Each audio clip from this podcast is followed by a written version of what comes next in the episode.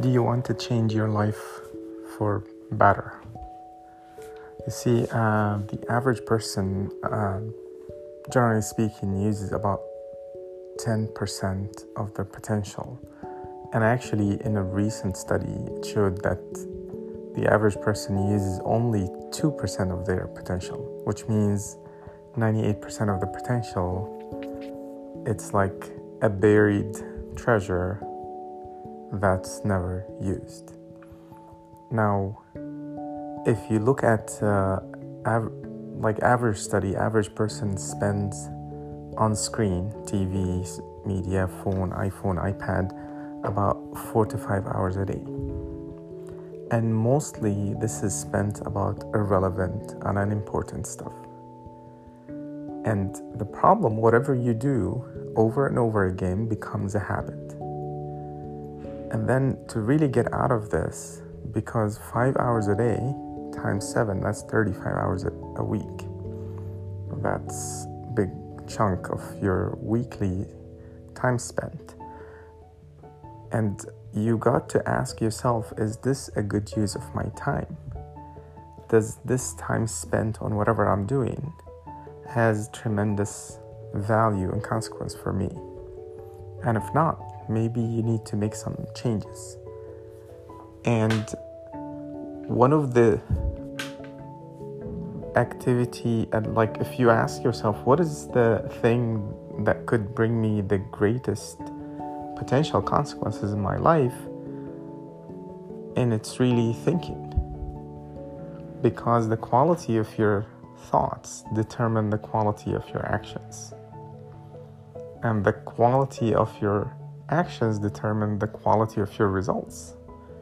And all this, the quality of thinking, comes from also what you input, what you bring into your brain, and that would lead to that quality, a better quality of thoughts. And if we look at successful people, studying why successful people succeed and what is that quality the one outstanding quality that successful people have is that they are result oriented. They think about results all the time. They get to produce and bring about more results, and they are happier that way. Whereas unhappy people, unsuccessful people, they most of the time they're wasting their time.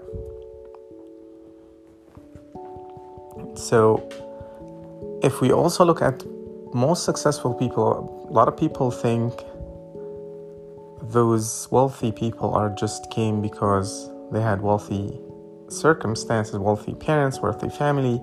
Almost 80 to 87% are self made millionaire in current society that we're in. So, and most successful people, they started from recession, from overcoming challenges, adversity that they had to go through. And because they went through the challenges, they were more focused. So, always like people looking at, oh my God, we're going through such a bad year. In the heart, or in the bottom, or in the middle of greatest difficulty, lies also greatest opportunity. So always look for the advantage that you can take from the time being for the future. And, uh, um, you know, across the globe, th- there's significant difference between people that earn top 20% versus the bottom 80%. And there has been a lot of studies about that. And on average, the average people, the lower 80%, they make 2 to 3% income increase every year, which barely match inflation. And then they level off. Whereas the top 80 20% earners, they actually increase their income 11% every year. So with time they separate themselves from the others. And the difference is that they continue to learn and grow every day whereas the other ones they learn a little skills and then they level off and they stay comfortable, but they don't understand by staying average, they put themselves in a very big competition with the rest of the pack. Now, there has been a 25 year study that studied the top 500 executives and looked at their school average, study time, uh, smartness, IQ, and on average, they found that they earn about 257 times the average pay in their job or organization, wherever they are. And why they had such a difficult or different outcome than the average pay. And when the study looked at their average, you know, um, smartness, what they did, how hard they worked, and they found that actually they weren't more smart, they weren't more accomplished in school, they didn't get better degrees, but they found one single strategies or strategy that worked most of the time. That they always thought or sought to build skills in the most valuable way for the organization that they work at. So whenever they started at work, they went to a boss or employer or their supervisor and they asked them, I want to bring more value to the company. What would what is the skill that would bring the most value to the organization? And they wrote down their goals, they put it as a goal, and they read more books about the subjects. They listened to audios that helped them to get that track on, on track they bought seminars and attended seminars and courses. So every day they worked on building and developing their skills. And the magic number of time that was spent to build that skills in those top earners was actually two hours a day for five days a week. So 10 hours, 10 to 12 hours a week that were spent on personal growth and developing your skills in the area that you want to bring more value. So, my question to you do you want to be the top earner in your field? Do you want to be paid 100 times more than the average pay?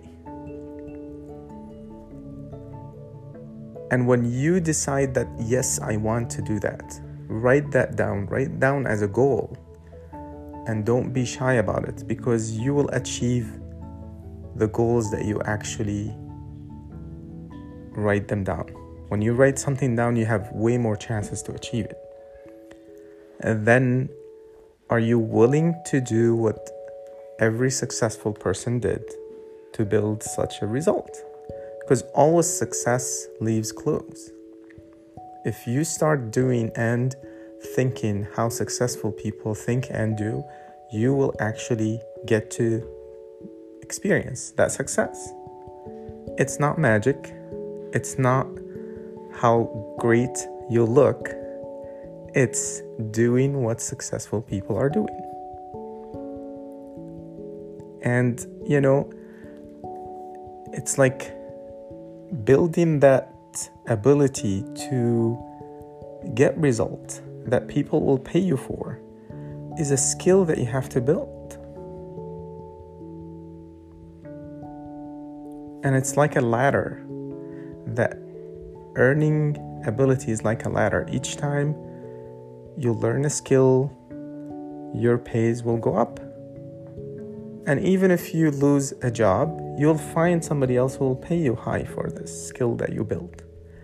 The problem if you stopped the ladder of success, then your success will stop and then you'll start declining. Because there's so much change in the world that you have to continue to change on the inside to match the changes on the outside. So, would you make learning every day a priority? Because if you truly do that, if you truly put it as a personal growth or personal goal of yours, you will achieve success. Despite the circumstances, despite pandemic, despite difficulties, def- despite market shakeups, But if you surround yourself with successful people, if you learn and model success from successful people and start doing and thinking how uh, successful people think, you would get the result. Now, I'm not saying it's going to be easy. You will actually face more difficulties because you're going to face more challenges because you're trying to grow bigger. So there will be more hurdles. But the only thing is a person can learn